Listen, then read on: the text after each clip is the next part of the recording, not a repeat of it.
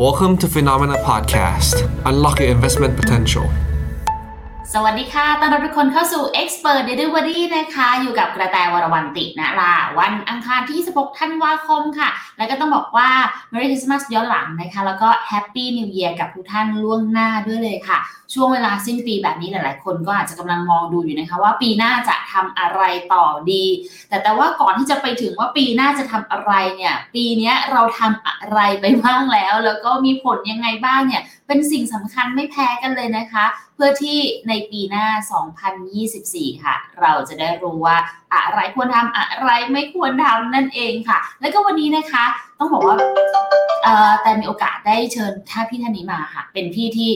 ใช้คำว่าเป็นพี่ที่เจอทีไรก็จะมีความเขินอายอยู่เสมอนะคะ เพราะว่าเป็นพี่คนที่แต่ได้มีโอกาสสัมภาษณ์เนี่ยตั้งแต่ในช่วงแรก ๆเลยค่ะ ของการทำงานนะ วันนี้ก็เลยจะเห็นว่าเหมือนปัดแก้มแดงขึ้นนิดนึงจริงไม่ใช่ ความเขินอายค่ะ เดี๋ยวยังไงมาคุยกันนะคะ เพื่อให้วันนี้ค่ะ คุณพี่กวีของเรามาช่วยพวกเรานะคะว่าปีหน้าเนี่ย นักลงทุนจะต้องเตรียมความพร้อมอะไรกันบ้างขอบคุณค่ะ สวัสดีค่ะพี่วีสวัสดีค่ะ สวัสดีน้องกระแตน้องกระแตก็พูดเกินไปนะอยู่ไม่กันค่อยตั้งได้แต่ที่เราอยู่กันนานเนอะตั้งแต่สมัยนู้นมันนี่ชแนลเนาะจุค่ะ พี่วีคืออมนักวิเคราะห์ท่านแรก ๆ เลยค่ะ ที่มีโอกาสได้สัมภาษณ์ แล้วแต่ก็ได้รับข้อมูลดีๆ เรื่องของหุ้นปันผลจากพี่วีตั้งแต่ตอนนั้นเนี่ยฝังหัวมาอยู่เสมอเสมอเสมอเลยพี่วีเอ่อก็จะเป็นนักนักวิเคราะห์ท่านแรก ๆ ก็แสดงว่าณวันเนี้ยเราเป็นนักวิเคราะห์ที่แก่พอควรแล้วล่ะไม่ใช่สิไม่ใช่ แค่จะบอกให้ฟังว่า เออ จริง ๆ แล้วเนี่ย พี่วีอะอยู่กับวงการนี้มันนานมาก เราก็ต้องเรียกครับว่าเป็นระดับ ต้นๆของวงการเลยนะคะอืมที่แต่ให้เรียกว่าเป็นไอดอลละกัน ในการครับจัดขอบคุณของครับแต่ด้วยที่พูดมาทั้งหมดเนี้ยเพราะว่าต้องการจะขอพี่วีมาช่วยค่ะครับไม่มีอะไรเลย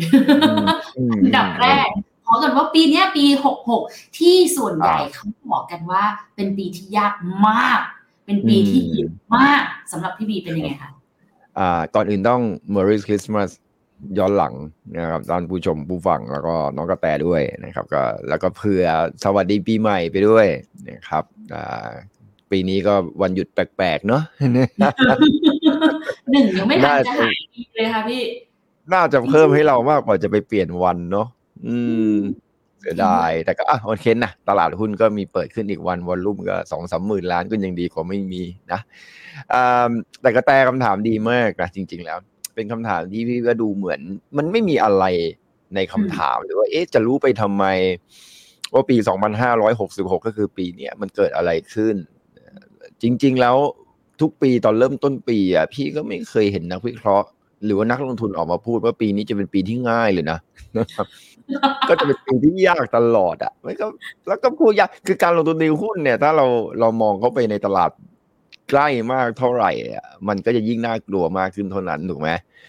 อ่ามันเหมือนบางทีเรามองไม่เห็นเชื้อโรคอะนะเราอืมอย่างอย่างโควิดเนี่ยเราก็ไม่เห็นเราเชื้อโรคมันเป็นไง แต่ถ้าเราไปส่องกล้องจุลทรรศน์ดูเนี่ยเราก็จะเห็นโอ้ยเชื้อโรคดูน่ากลัวมากเลยอะนะครับมันดูแบบ มันดูอันตรายจังมันดูมีนงมีหนามไม่เห็นไหมโควิดถ้าเราไม่ส่องมันก็มันก็เป็นฝุ่นอะตลาดหุ้นก็เหมือนกันพอเราส่องเข้าไปใกล้ๆมันก็ดูน่ากลัวนะแต่พอเราดูมันไกลๆเนี่ย เราก็จะพบว่า มันไม่ได้มีอะไรน่ากลัวอย่างที่เห็นหรอกนะครับว่าอย่าง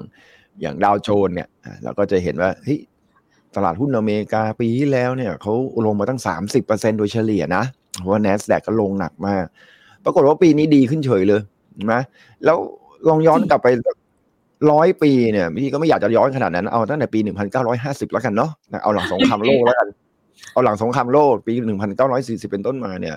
ตลาดหุ้นดาวโจนส์เราก็ได้ยินว่าทุกๆห้าปีมันก็มีนิวไฮตลอดนะอืมถูกค่ะอ่าตลาดหุ้นไทยว่าแย่ๆเนี่ยเอ่อเราก็สี่ปีที่แล้วเราก็มีนิวไฮนะหนึ่งพันแปดร้อยจุดเห็นไหมเวลามองห่างๆปุ๊บเราก็จะเห็นนิวไฮถึงแม้มันจะใช้เวลาตั้งยี่สิบปี แต่ที่ช้ำกว่านั้นก็คือ เรามองไกลกว่านั้นคือญี่ปุ่นเนี่ยตั้งสามสิบปีเนี่ยเขารอมาตั้งนานนะเศรษฐกิจใช่ฝืดบ้างหดบ้างเฟ้อบ้างฝืดบ้างนะครับอ่าแต่ส่วนใหญ่ก็จะออกแนวฝืดกับหดตัวซะมากกว่า แต่สุดท้ายตลาดหุ้นเขาก็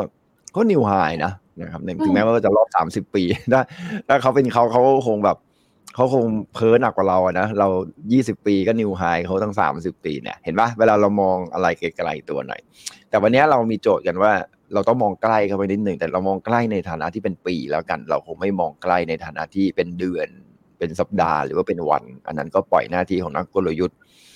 ไล่วันเขาเป็นคนจัดการไปกับนักเก็งกำไรเขาเป็นคนลุยกัน ปีนี้ทำไมคำถามปี 2566 ถึงสำคัญแล้วก็ต้องบอกว่า เพราะว่าปีนี้เป็นปีที่เราต้องแยกชัดเจนมาก เพราะว่าตลาดหุ้นไทยเป็นตลาดที่แยกเกือบจะที่สุดในโลกดูแล้วมันดูจะเท่นะนะครับดูแล้วมันจะเท่ ก็เป็นที่จดจำก็เหมือน เหมือนเคยมีวิกฤตที่ชื่อว่าต้มยำกุ้งนะครับ แต่ก็ต้องย้อนกลับไปปีที่แล้วตลาดหุ้นไทยก็เป็นตลาดที่เราก็ perform เป็นอันดับต้นๆของโลกเหมือนกัน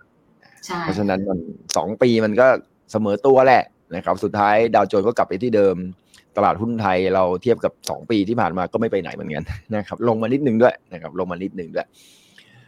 ที่อยากให้สะท้อนภาพคือทำไมตลาดหุ้นในปีนี้ไม่ค่อยขึ้นอะไรคนก็จะบอกไปให้ไปให้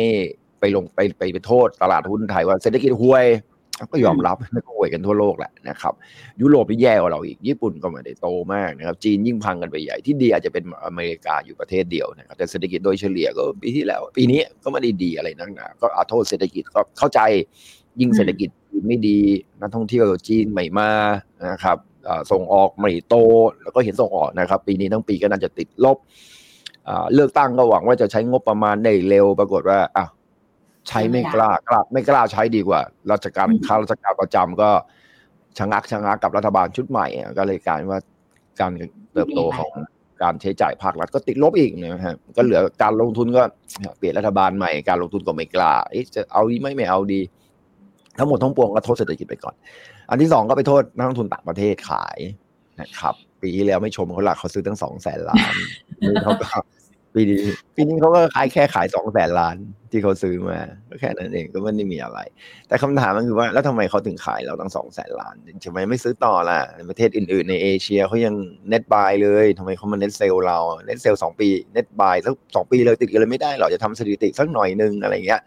แต่ก็ต้องเข้าใจนิดนึงก่อนว่าถ้าเราไปดูเจาะลึกในตลาดหุ้นสหรัฐ เราจะพบว่าหุ้นในกลุ่มอุตสาหกรรมที่ขึ้นน่ะ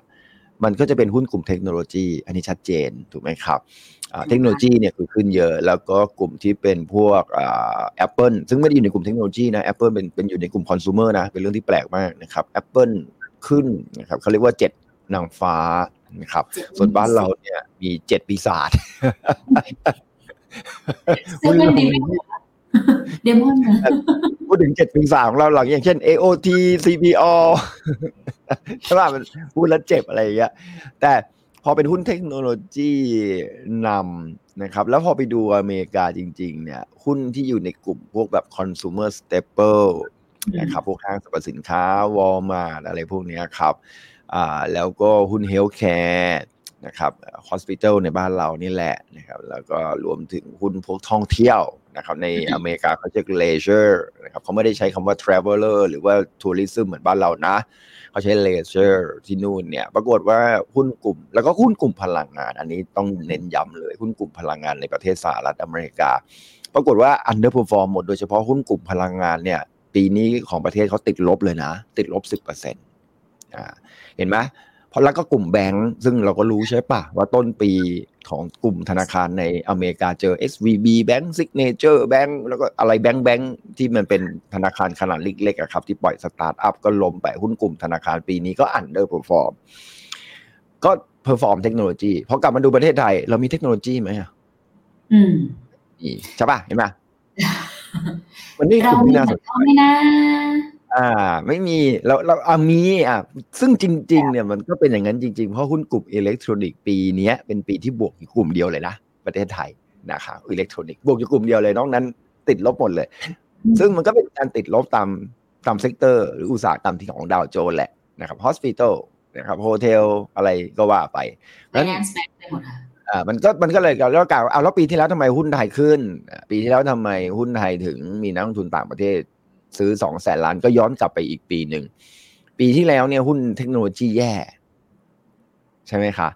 อ่าแล้วก็มีสงครามรัสเซียกับยูเครนถูกปะก็ไปดันหุ้นน้ำมันขึ้นใช่ไหมอ่าเห็นปะเห็นเห็นภาพยังว่าทำไมปีที่แล้วหุ้นไทยถึงได้บวก ก็เพราะว่าธนาคารธนาคารพลังงาน consumer staple defensive ท่องเที่ยว ปีที่แล้วจีนเปิดประเทศถูกปะมันมาหมดเลยไงแล้วก็เลยทำให้หุ้นประเทศไทยอะมันปรับตัวเพิ่มขึ้นด้วย มันมีเหตุ และมีผล มันไม่ได้ถึงขนาดแบบเขาขายโดยไร้เหตุและไร้ผล โอเคมันอาจจะมีประเภทแบบ ก็มีคนพูดกันนะ มีฝรั่งมาหากินบ้านเรา naked short whatever อะไรก็แบบเกาหลีใต้เขาก็จับได้ใช่ปะเพราะมันก็ต้องจับได้แหละเพราะเขาเนเกตนี่เขาเปื่อยให้เห็นขนาดนั้นนะครับเนเกตขนาดนั้น แต่มันก็มีบ้าง แต่แต่สุดท้ายถ้าเราเราเราลืมเรื่องพวกนั้นไป เพราะว่าอันนั้นมันเป็นเรื่องที่แบบ มันไม่ได้เป็นธรรมชาติของตลาดหุ้น แต่ถ้าเรามองไปที่ธรรมชาติจริง เราก็จะพบว่า อ่า เห็นไหมตลาดหุ้นไทยลงด้วยเหตุและผลจะลงมากลงน้อยก็อาจจะมีคนเข้ามาปั่นบ้างเป็นเรื่องปกติของตลาดหุ้นนะครับ คราวนี้เราไปเราก็เนี่ยเห็นไหมพอเราเห็นภาพการปรับตัวขึ้น แล้วก็การขายของนักลงทุนต่างประเทศในปีนี้ เราก็จะได้มองแล้วก็ปีที่แล้วด้วยนะ เห็นไหมมันสอดคล้องกัน จริง ๆ มันสอดคล้องกันตั้งมาเป็นสิบปีแล้วนะเรื่องแบบนี้นะครับ เราก็จะเข้าใจว่าแล้วปีหน้าตลาดหุ้นไทยจะเป็นยังไงอ่าตอบตอบคำตอบแรกก่อนสำหรับอ่าท่านผู้ชมแล้วก็กระแตให้เข้าใจชัดเจนว่ามันเกิดอะไรขึ้นในช่วงที่ผ่านมา ซึ่งสำคัญมากที่จะต่อยอดว่าแล้วปีหน้าจะเกิดอะไรขึ้น แสดงว่าถ้าดูจากในปีนี้ค่ะ สิ่งที่เกิดขึ้นกับตลาดหุ้นไทยไม่ได้เกินความคาดหมายถูกไหมคะ เพราะว่าถ้าดูจากเซนติเมนต์ภาพรวมแล้วมันก็ต้องเป็นปกติอยู่แล้วที่ต ลาดบ้านเราที่มันขาดแคลนหุ้นทางฝั่งของเทคโนโลยี หรืออุตสาหกรรมที่ปีนี้มันเป็นปีที่บูมของเขาจริงๆ ในเมื่อเราไม่มี ก็ไม่จำเป็นที่นักลงทุนต่างชาติต้องเข้ามาซื้อ มันก็ไม่มีแรงผลักดันเข้ามา แต่คำถามคือพี่วีค่ะ เราเริ่มปรับตัวได้ยังภาพตลาดหุ้นปีหน้าไทย เราปรับตัวรับกับการเปลี่ยนแปลงรอบนี้ของตลาดโลกได้ยังคะจริงจริงจริงจริงเนี่ยพี่มองแย่มาสองปีแล้วนะ นะครับตลาดหุ้นถ้าใครตามถูกปะเพราะว่าพี่มองตั้งแต่ตอนทำนิวไฮแล้วละหนึ่งพันแปดร้อยห้าสิบจุด หลังจากนั้นไปพี่ก็มองว่าตลาดหุ้นเนี่ยมันต้องลงมาพันสี่อ่าซึ่งพี่ก็พยายามจะปลอบนักลงทุนนะว่าเฮ้ยสี่ร้อยจุดเอง แต่ตอนนั้นนักลงทุนส่วนใหญ่จะไม่เชื่อนะ ว่ามันจะลงมาได้ยังไง ตอนนั้นยังแบบโอ้โหนักวิเคราะห์นักลงทุนยังมองแบบสองพันกันอยู่เลย สมัยนั้น แต่พี่ก็บอกว่า เอ้ย มันมีเหตุและมีผลของมันนะ ที่จะลงมาพันสี่ซึ่งวันนี้มันเห็น ไม่เห็นก็ไม่เป็นไร ไม่เห็นก็ดีจะขึ้นไปสองพันก็ได้แต่ว่าเราก็ต้องมีเหตุและมีผลนะว่า มันขึ้นไปสองพันเพราะว่าพี่กวีผิดอะไรถูกปะมันต้องอธิบายได้ มันต้องอธิบายได้ อะโชคดีมันถูก อะมันก็อธิบายได้นะครับ ผิดก็ต้องอธิบายได้ เพราะว่าถ้าหลักการเราอยู่บนเหตุผลว่า เฮ้ยเรามองว่าหุ้นขึ้นหรือหุ้นลงโดยบนเหตุและบนผลอ่าเพราะฉะนั้นรายการแบบเนี้ยที่เราต้องใช้เวลาอธิบายเป็นครึ่งชั่วโมงเป็นชั่วโมงเนี่ยก็ต้องการไม่อยากจะบอกว่าปีหน้าหุ้นขึ้น ปีหน้าหุ้นลง แล้วก็จบกันไป อันนั้นเป็นปล่อยเดลี่ไปอันนี้เป็นหน้าที่ของพวกเราต้องอธิบายเหตุและผลกลายเป็นว่าปีหน้าพี่กลับมองตลาดหุ้นไทยดีนะอืมเอาละเอาละจริงจริงจริง ๆ คนอื่นมองแย่พี่กลับมองดีอ่าต้องบอกนิดนึงก่อนว่า ดีเนี่ยในความหมายไม่ได้ดีมาก แต่พี่มองว่าห้าปีจากเนี้ย ประเทศไทยจะเป็นประเทศที่น่าสนใจ ด้วยเราเจอ S curve หรือจริง ๆ เนี่ย จะใช้คำว่าซอฟต์พาวเวอร์ก็ได้นะ ถ้าทุกคนคิดกันเลยเกินนะครับซอฟต์พาวเวอร์ก็เรียกว่า natural soft power อะไรกันหรือว่าถ้าถ้าเอาตัดซอฟต์พาวเวอร์ทิ้งไป เพราะว่าเป็นคำฮิตดีก็เลยอยากจะมาใช้บ้าง แต่จริง ๆ มันคือ natural อ่า natural S curve natural new S curve ดีกว่า ประเทศไทยเราเจอ new S curve ซึ่งเดี๋ยวเรามาอธิบายทีหลังเราเอาปีหน้าก่อน ปีหน้าจะเป็นปีที่หนึ่งเรามองว่าปีนี้เกิดอะไรขึ้น ปีหน้าจะสลับขั้วอ่า อันนี้ก่อนหนึ่งปีนี้เศรษฐกิจอเมริกาดี กลุ่มเทคโนโลยีดีนะครับ กลุ่มพลังงานแย่ กลุ่มท่องเที่ยวห่วย กลุ่ม defensive consumer staple ก็คือกลุ่มที่แบบโรงไฟฟ้า แล้วก็กลุ่มโรงแรม โรงพยาบาลห่วย อ่าประเทศไทยเลย เลยแย่ นะครับไม่อยากใช้คำว่าหวยเลยแย่ ปีหน้าจะเป็นปีปรับคู่อะเห็นป่ะคือโดยเห็นแล้วบนผลก่อนนะทำไม เพราะว่าเรามองว่าเศรษฐกิจอเมริกามีความเสี่ยงเอางี้ก่อน ทุกคนบอกว่าซอฟต์แลนดิ้งแต่ไม่ได้บอกว่า growing อ่าซอฟต์และซึมหรือเปล่าจะไม่ใช่ถูก คือทุกคนเนี่ยมองโลกในแง่บวก แต่จริง ๆ ไม่ได้บวกนะคำว่า soft landing เนี่ยมันมีคำว่า landing อยู่ แต่มีความเสี่ยงว่ามันจะเป็น recession ไหม ก็ต้องอธิบายก่อนว่า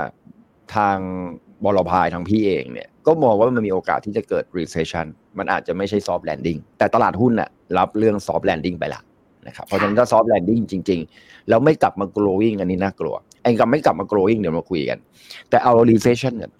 recession เนี่ยเป็นเพราะอะไรที่จะเกิดขึ้นคือต้องเข้าใจนิดหนึ่งก่อนว่าโดยธรรมชาติเนี่ยในอดีตที่ผ่านมาเนี่ยการที่ขึ้นดอกเบี้ยขึ้นมาสูงสูง แล้วครั้งนี้เป็นครั้งที่สูงที่สุดในประวัติศาสตร์ร้อยปีเลยนะ ที่ขึ้นมาเร็วและแรงที่สุดจากศูนย์ขึ้นมา 5.25 5.5เปอร์เซ็นต์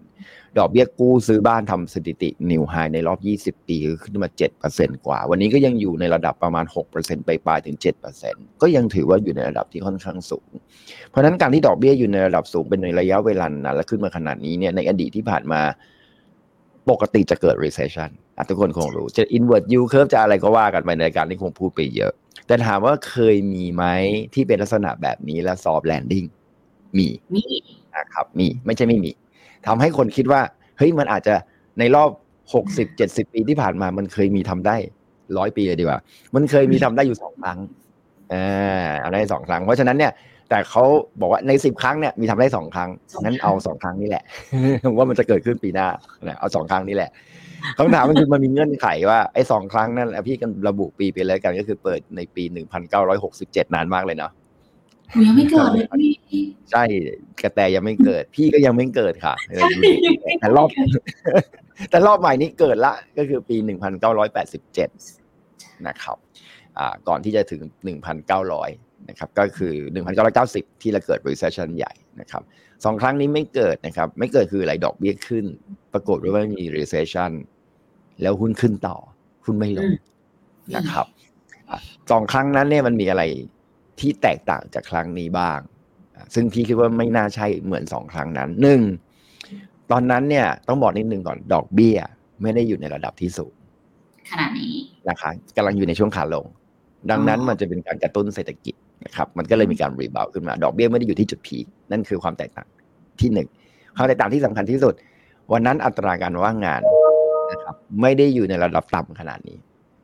อัตราการว่างงานวันนั้นเนี่ย มันอยู่ระดับ6%ในปี1987และ8%ในปี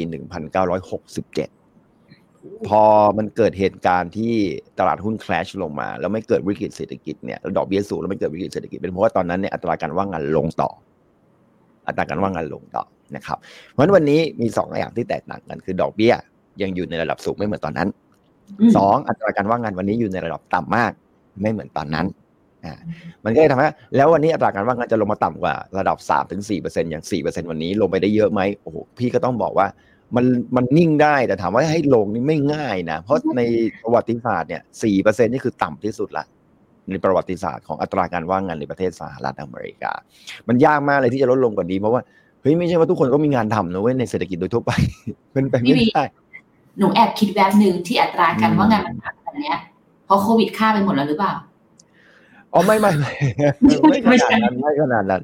ก็อาจจะเป็นไปได้นะครับเป็นไปได้แต่ส่วนใหญ่ก็เป็นผู้สูงวัยเนาะไม่ได้กระเทือนแต่ภาคแรงงานเท่าไหร่แล้วก็ immigration ของประเทศอเมริกาเนี่ยค่อนข้างเยอะถ้าก็ขาดแคลนแรงงานเขาก็คงเอาเข้ามาได้ แต่มันสังเกตให้ดีว่าพอมันถึง4%เนี่ยมันจะลงต่ำกว่านี้ค่อนข้างลำบาก แล้วก็แต่ก็ได้ยินใช่ไหมว่าเดี๋ยวภาคการเงินก็จะปลดพนักงานเดี๋ยวกลุ่มเทคโนโลยีก็จะปลดพนักงานเดี๋ยวมี AI เข้ามามีโรบอทเข้ามาว่าเดี๋ยวอะไรเต็มไปหมดเลยนะมันก็จะทำให้อัตราการว่างงานเนี่ยโอเค มันอาจจะไม่ได้สูงขึ้นก็ได้นะมันอาจจะลดลงไอ้มันอาจจะนิ่งก็ได้นะแต่มันไม่ลดลง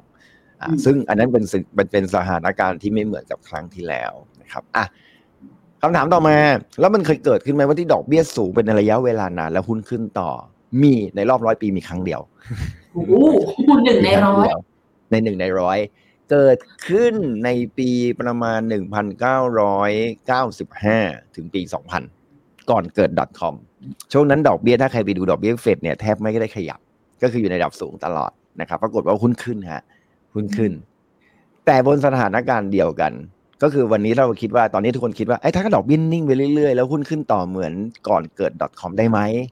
อะเราต้องตอบว่าก็เป็นไปได้ แต่ก็อย่าลืมว่าในวันนั้นหนึ่งเก้าเก้าห้าอัตราการว่างงานก็ลงอีกอ่าอยู่หกเปอร์เซ็นอยู่ แล้วลงมาสี่เปอร์เซ็นใหม่เห็นว่ามันมันมันก็เลยทำให้ ไม่เหมือนกันสักทีเดียวมันไปจบกันที่ว่า อัตราการว่างงานต่ำเกินไปที่จะทำให้มันเกิดเหตุการณ์นั้น ณวันนี้อ่าอันนี้คือ อันนี้คืออธิบายว่าทำไมพี่ถึงคิดว่าไม่น่าจะมี soft landing ก่อนนะอะคราวนี้ต่อไปว่ามันมี soft landing มันก็ต้องเป็น recession หรืออ้าวโอเค ทุกคนบอกว่างั้นถ้ามัน soft landing แล้ว growing ก็ต้องตอบคำถามนี้พี่ก่อนนะว่าจะ growing ได้ไหม ด้วยเหตุผลว่าวันนี้นี่ภาครัฐของสหรัฐอเมริกาสูงมาก จริงนะครับ สูงจน จนแม้กระทั่งรัฐบาลแล้วก็คนในประเทศก็กลัวอืมผมว่าหลายคนก็คงพูดถึงกัน แล้วปีหน้าก็มีหนี้ตราสารหนี้ที่จะหมดอายุ แล้วตราสารหนี้ที่หมดอายุหมดจากดอกเบี้ยต่ำทั้งนั้นเลย ใช่ค่ะอ่า ถ้าใครจำได้หลายคนก็บอกว่าทำไมต้องมันหมดปีหน้าวะ อะไรประมาณเนี้ยทำไมปีหน้าหมดเยอะจังวะไอคือ ไอ้หมดอะมันมีทุกปี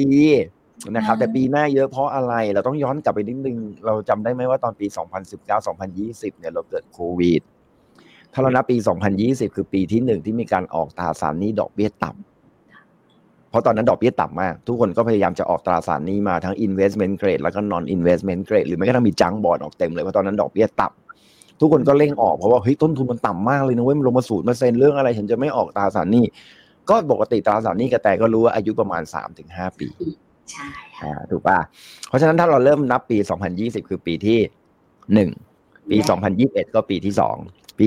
2022 ก็ปีที่สามปี 2024 ก็ปีที่สี่สี่นะเพราะฉะนั้นเห็นไหมสามถึงห้าปีคือปีนี้ ปีหน้าและปีถัดไป อายุเฉลี่ยของตราสารหนี้ก็จะหมดในปีหน้าเยอะมากสามถึงสี่ปีในปีหน้า แล้วก็สี่ถึงห้าปีในปีถัดไป แล้วมันก็เลยมี non investment grade เนี่ยอ่าพี่ถ้าตัวตัวเลขของ global debt เลยนะ ไม่เอาของอเมริกาอย่างเดี๋ยว global debt เลยเนี่ยประมาณสัก1.2ล้านล้านบาท กระแตรู้ไหมเดี๋ยวเอ้ยเขาทีฮะ1.2ล้านล้านเหรียญสหรัฐนะคะใหญ่กว่า GDP อันนี้ อันนี้เฉพาะหนี้ของภาคเอกชนนะไม่รวมหนี้ภาครัฐหนี้ภาครัฐสูงกว่านี้อีกอุ๊ยเอาเฉตาพาะเหลืภาอคเอกชน ที่ต้องรีไฟแนนซ์พี่ไม่ค่อยกลัวภาครัฐรีไฟแนนซ์ไงพี่กลัวภาคเอกชน ซึ่งในในโลกนะครับ global corporate debt นะครับ เชื่อไหมครึ่งหนึ่งอะเป็น rating triple B ลงไปอ่าฮะอันนี้ตัวเลขจริงนะคะอ่า หลายคนก็บอกอะทำไมโลกมันถึงได้ออกเกรด triple B เยอะขนาดนี้ ก็เพราะว่าอย่าลืมนะว่าเรตติ้งของประเทศไทยอะเราออกหุ้นกู้สมมติถ้าเรามีตราสารหนี้เอกชนที่ไปออกในในในในโลกอะครับเป็นสกุลเงินดอลลาร์เนี่ยถามว่าต่อให้ปตทนะแต่แต่คิดว่าปตทจะได้เรตติ้งเท่าไหร่ในโลกนะครับ ไม่ใช่ในเมืองไทย ไม่ใช่ทริป A เรตติ้งนะไม่ใช่เองค่ะ เพราะว่าประเทศไทยเราได้ triple B เอง เพราะฉะนั้นต่อให้ปตท ไปมันก็ได้แค่ triple B สูงที่สุดเท่าประเทศก็ได้แค่ triple B plus เพราะฉะนั้นปตทต้องต่ำกว่ารัฐบาลถูกปะขนาดปตทนะจ๊ะขนาดปตทนะ พี่ถึงอยากให้เห็นภาพไง ขนาดปตทปตทสพหรือแม้กระทั่ง KTB หรือ whatever ก็จะได้ต่ำกว่า Triple B plus เพราะว่าเรตติ้งของหุ้นกู้ของอ่าอ่าบริษัทเอกชนในประเทศต้องต่ำกว่าของเรตติ้งของประเทศ เพราะฉะนั้นเราไม่นับไม่ต้องไปนับถึงธนาคารเอกบริษัทเอกชนอื่น ๆ ที่จะออกอยากให้เห็นของประเทศแต่ว่าประเทศไทยไม่ได้มีตราสารหนี้โลกนะฮะอันนี้ใจเย็นแต่ว่าอยากให้เห็นว่าอะถ้าคุณเป็นประเทศอินโดนีเซียเป็นประเทศมาเลเซีย เวเนซุเอลาอาร์เจนตินาบราซิลเขายิ่งออกหุ้นกู้เอกชนต้องต่ำกว่าเครดิตของประเทศ เพราะว่าเขาใช้ Moody กับ S&P เขาจะให้สูงกว่าประเทศไม่ได้ นี่คือที่มาว่าทำไมครึ่งหนึ่งของ corporate debt หรือตราสารหนี้เอกชนที่จะหมดปีหน้าเนี่ยมันถึงได้ต่ำกว่า triple B ลงมาเนี่ยเห็นไหมอันนี้ก็เป็นความเสี่ยงของหนี้ที่สูง อันในอเมริกาเองก็มีประมาณในหุ้นกู้เอกชนนะครับ ก็มีประมาณ8สาย8แสนล้านเหรียญสหรัฐเห็นไหมอ่าหุ้นกู้โลกมี 1.2 ล้านนะ ไปอยู่อเมริกาซะเยอะ แต่อเมริกาเนี่ย investment grade เยอะ เพราะอะไร ก็เพราะว่าประเทศเขาได้ double A ไงใช่ ถูกป่ะ เพราะฉะนั้นได้ Apple ไปออก เขาก็ได้ A ไงมันก็จะสูงกับ Triple B มันก็เลยเยอะใน investment grade แต่ก็อย่าลืมว่าเดิมทีเดียวเขาออกปี 2020 2021 ตอนนั้นดอกเบี้ยศูนย์ถึง2%ไม่ศูนเกินย์สองใช่อ่าแต่วันเนี้ยถ้าคุณจะออกตราสารหนี้ใหม่คุณต้องออก5 6%อื้อหือต้นทุนมันบวกขึ้นไปมหาศาลอ่าเพราะฉะนั้นกำไรของบริษัทจดทะเบียนเนี่ย มันจะโตไม่ได้ก็หนกลัว เออซึ่งซึ่งเรื่องเนี้ยเป็นเรื่องที่พี่ถึงบอกว่า โอเค อาจจะเป็นซอฟต์แลนดิ้งก็ได้นะ แต่ไม่ growing เห็นไหมไม่ growing ไม่ growing เพราะหนี่เยอะภาระดอกเบี้ยจ่ายถ้าถ้าดอกเบี้ยไม่ลง ภาระดอกเบี้ยจ่ายก็จะสูง เขาก็จะไปกดดันกำไรของเขา ซึ่งพอดอกเบี้ยสูงค่าใช้จ่ายดอกเบี้ยสูง เขาต้องไปดันอะไร แต่แต่เขาต้องไปดันให้ราคา iPhone ของเราขึ้นนะ ถูกค่ะกลับถูกกลับให้ผู้บริโภค เออ แล้วกระแตถ้ากระแตเป็น subscriber ของ Netflix HBO Go Disney Disney Plus Plus Spotify ถ้าใครรู้หน่อยก็ไทดอลมีใครบ้างไม่ปรับค่าบริการขึ้น เห็นไหมเห็นยังเห็นเห็นเห็นภาพอย่างว่าเขาปรับเพราะอะไรอะเพราะว่าต้นทุนมันค่อย ๆ ขยับตาม แล้วไอ้พวกเนี้ยมันก็จะขึ้นไปเรื่อยๆ นั่นหมายถึงว่า เราก็จะจับจ่ายใช้สอย ได้น้อยลงจำนวน subscriber ของ Netflix ก็จะน้อยลงกำไรของบริษัทจดทะเบียนของเขาก็จะน้อยลง แล้วเดี๋ยวสุดท้ายก็จะไปกระทบกับ Apple แล้วปีเนี้ยต้องบอกนิดนึงว่าหุ้นที่ขึ้นมาเยอะที่สุดถึง 200%แล้วเป็นตัวเท่มากในโลกนี้คือ Nvidia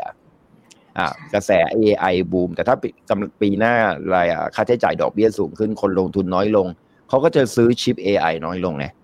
เพราะแรกๆกระแสมันแรงมากแต่ช่วง AI อะทุกคนแบบหากูไม่ลงไม่ได้ว่ะ ต้องคือต้อง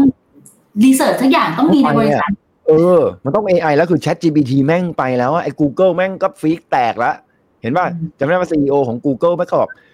ชิบหายแล้ว แม่งไปแล้วเราเป็น search engine ที่ใหญ่ที่สุดในโลก เราจะแพ้มันไม่ได้ มันก็ยัดงบ research เข้าไปเต็มกระจายเลยใช่ป่ะแล้วก็ซื้อ NVIDIA สั่งชิปกันเละเทะ Microsoft ก็เอาด้วยใช่ไหมมันมี Microsoft Bing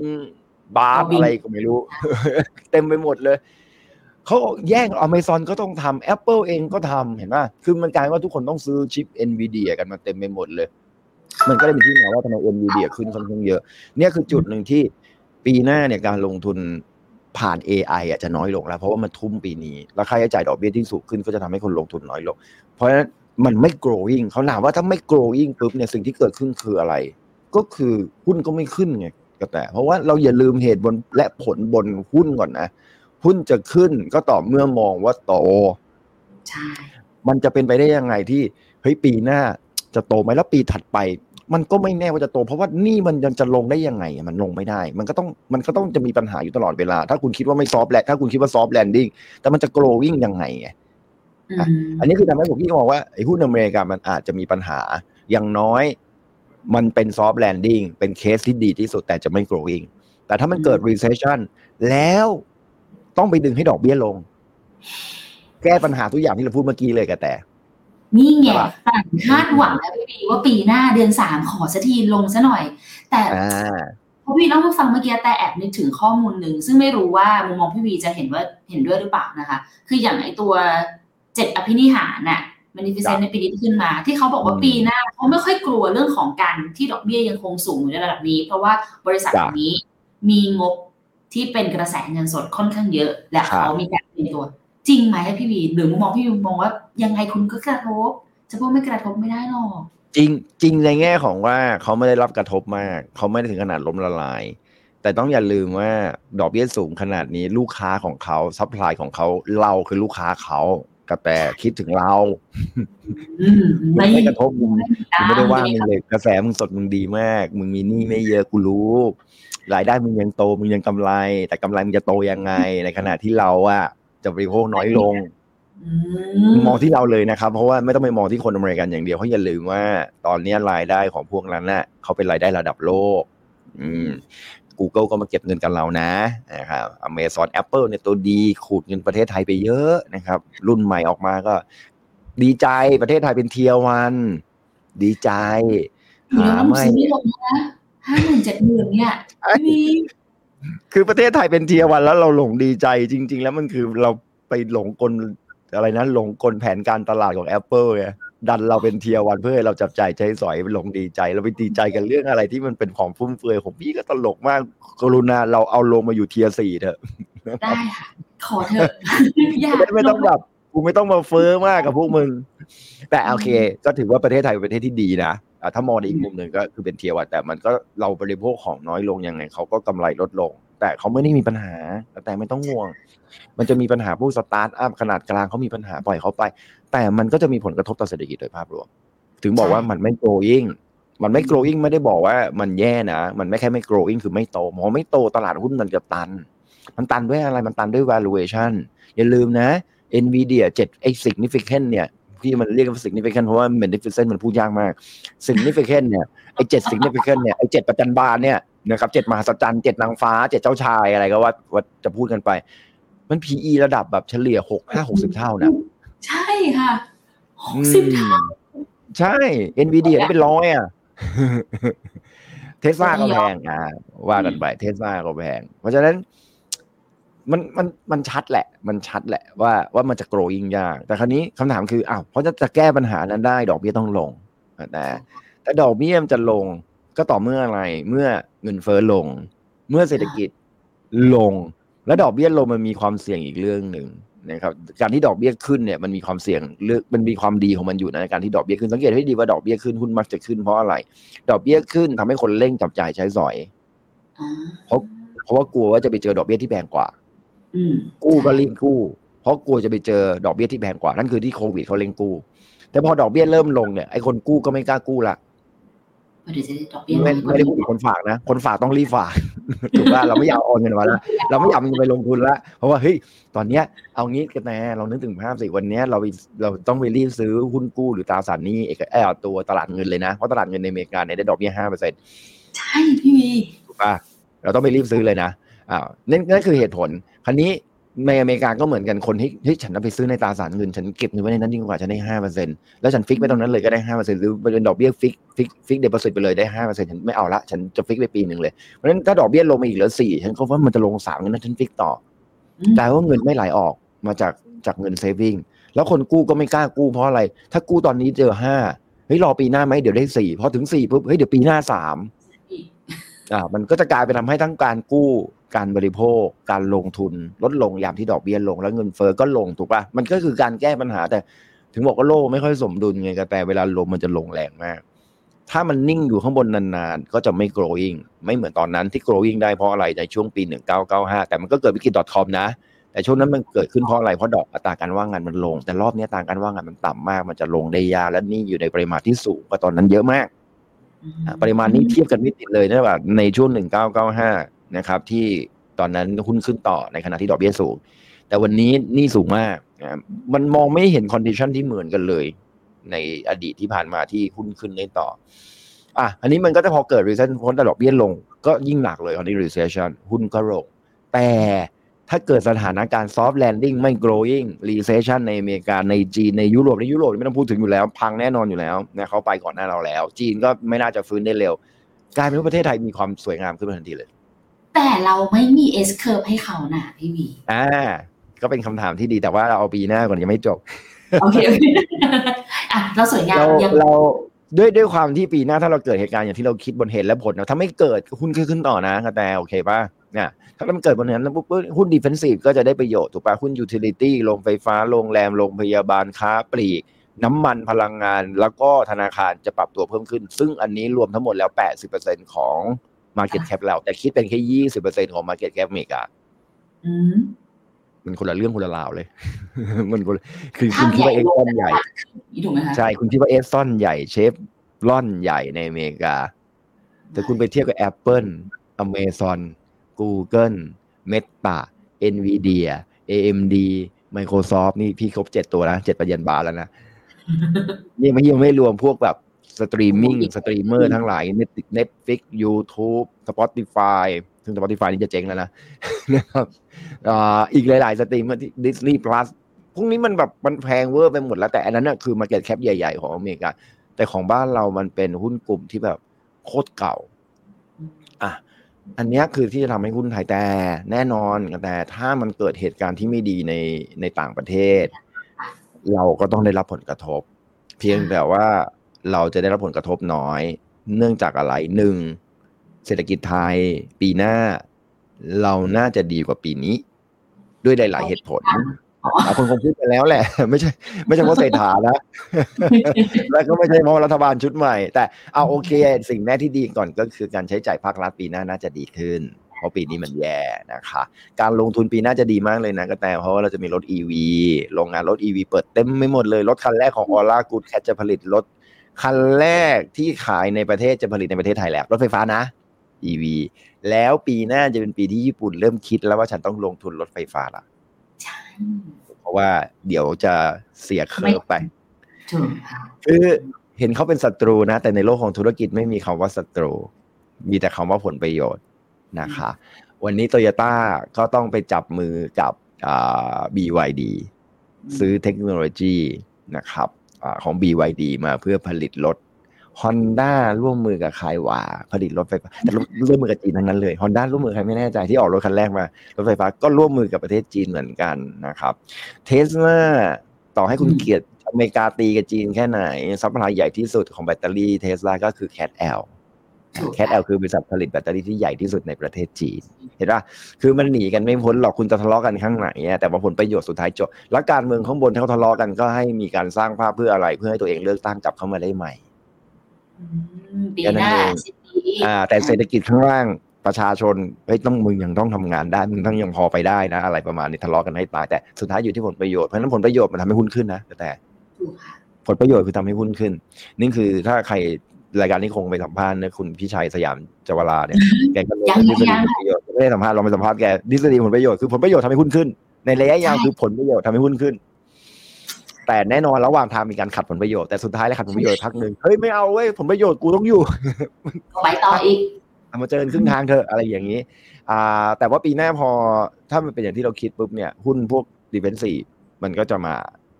หุ้นไทยเราไม่มีต่างประเทศขายแล้วฟันฟลอนะครับเพราะว่า ขายไปปีนี้เยอะ แล้วถ้าย้อนกลับไปตั้งแต่ปี 2012 เนี่ย เราขายกันจะแบบ8แสนล้านแล้วอะแบบต่างประเทศไม่ได้แทบถือหุ้นไทยเป็นแบบถาวรละ ถือกันแบบชุกชักชุกชักนะฮะแล้วปีหน้าเศรษฐกิจไทยดีขึ้นใช่ไหมส่งออกดีขึ้นนิดนึง นักท่องเที่ยวเพิ่มขึ้นนะครับได้เหรอทั้งหมดนะแน่ๆขนาดปีนี้ว่าแย่ๆเนาะยังยี่แปดล้านคนนะครับ แต่แน่นอนรายได้มันไม่ได้ถึงแบบ หนึ่งล้านล้านหนึ่งจุดห้าล้านล้านตามที่ตั้งเป้าไว้ เพราะว่าคนเที่ยวเนี่ยเป็นคนอินเดียมาเลอาเซียนนะครับที่เข้ามาไม่ใช่จีนนะครับ ไม่ใช่จีน จีนเนี่ยเข้ามาเขาเขาเพนหนักโอ้นะยครับ spending สูงค่ะคนจีนใช่แต่ก็อย่าลืมนะว่า ปีนี้เป็นปีที่จีนปราบทุนสีเทาเยอะมากอ่าซึ่งมันกระเทือนทั่วโลกเลยโดยเฉพาะเอเชีย อย่าลืมนะทุนสีเทาเขาไม่ได้ไปอเมริกาเยอะนะ ทุนสีเทาเนี่ยส่วนใหญ่มาเซาท์อีสเอเชียนี่แหละ ข้ามมาแดนพม่าลาวนะครับ กัมพูชาแล้วก็ไทยนะครับรวมถึงเวียดนามด้วยนะนะครับก็คือทุนที่เขาติดกับจีนน่ะทุนสีเทาก็จะวิ่งเข้ามาเชียงใหม่อะไรเงี้ยค่ะ ทุนสีเทาเขามาซื้อที่เขาบอกว่าซื้อคอนโด ซื้ออะไรก็ยี่ข้างใหม่ก็โดนเยอะนะครับ ซึ่งตรงนี้มันครับทำให้ทำให้ตัว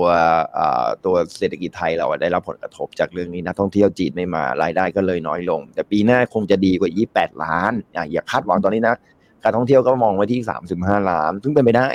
เป็นไปได้ คือจีนกลับเข้ามานิดนึงมันก็ถึงนั้นแล้วแหละนะครับอะอย่างน้อยก็ 30 ล้านก็ดีกว่าปีนี้อยู่ดี การลงทุนปีหน้าดีแล้วเมื่อกี้เราบอกแล้วรถ EV นะครับ แล้วก็รวมถึงพวก Data Cloud ของเมืองนอกก็จะเริ่มเข้ามาลงทุนและญี่ปุ่นก็จะเริ่มเข้ามาลงทุนละ นั่นคือที่มาว่าทำไมหุ้นนิคมอุตสาหกรรมวิ่งนำไปก่อนเลยทั้ง WHA แล้วก็อมตะ ราะเขาเห็นยอดขายที่ดินแล้วว่ามันทำสถิติ new high ยอดขายที่ดินมันมาพร้อมกับอะไรมาพร้อมกับสิ่งที่เขาสร้างโรงงานยอดขอ BOI มาก่อน BOI สูงแค่ไหนให้ตายยังไงก็ไม่ดี ถ้ายังไม่ซื้อที่ ซื้อที่นี่คือแสดงว่า BOI เอาจริงละ BOI บางทีขอไปลอยๆอะเหมือนกระแตอะมันเหมือนแบบ ฉันขอใช้สิทธิ์ก่อนเหมือนซื้อ right อะเหมือนซื้อ warrant อะเข้าใจป่ะ BOI คือซื้อ warrant เพราะถ้าไม่ซื้อวันนี้เดี๋ยวปีหน้าไม่ลดภาษีให้ฉัน ฉันซื้อไว้ก่อนจองสิทธิ์เหมือนรถจอง EV สิทธิ์ฉันซื้อไว้ก่อนอ่าขายไม่ได้อย่างช้างอันเนี่ยถ้าผมต้องโชคร้ายขายไม่ได้เนี่ยโชคดีแล้วเขาขายได้นะครับไม่ประเทศไทยนี่มันเป็นคนไทยนี่แม่งโคตรจะ adopt คือจะ adapt กับเทคโนโลยีใหม่เลย รถก็ไม่มีให้ลองแต่ก็ขับก็ไม่เคยขับ ขายได้เฉยเลย ขายได้หลายพันคันด้วยคนไทยไม่แพ้ชาติใช่คนไทยคนไทยเราเก่งครับเรื่องของการลองเนี่ยนะครับ ไม่ดีเราก็ทิ้งเดี๋ยวลองใหม่อ่าแต่มันก็ทำให้เขามาลงทุน อ่ามาลงทุนอันนี่อันนี้คือทั้งหมดแล้วก็ส่วนการใช้จ่ายของภาคเอกอ่าของภาคประชาชนอาจจะไม่ได้ดีขึ้นนะ เพราะว่าเรามีหนี้ภาคคนเรือนเยอะ แต่ก็เข้าใจว่ารัฐบาลเองเขาพยายามอัดฉีดถูกป่ะ มีทั้ง e receive อันนี้ไม่ต้องนับรวมดิจิทัล wallet นะ แล้วเดี๋ยวเชื่อต่อไปเดี๋ยวเดี๋ยวรัฐบาลจะมีนโยบาย กระตุ้นเศรษฐกิจจากการบริโภคมากคือถ้าดิจิทัล wallet ไม่ผ่าน ข้อดีคือไม่ผ่านคือ อย่าคิดว่ารัฐบาลจะหยุดนะไม่ห้าแสนล้านไม่ผ่านดิจิ t a ลวอลเล็ตเขาก็ไปออก เอาสักห้าหมื่นล้านไปออกอีกอันหนึ่งก็ได้ใช่ถูกป่ะคือ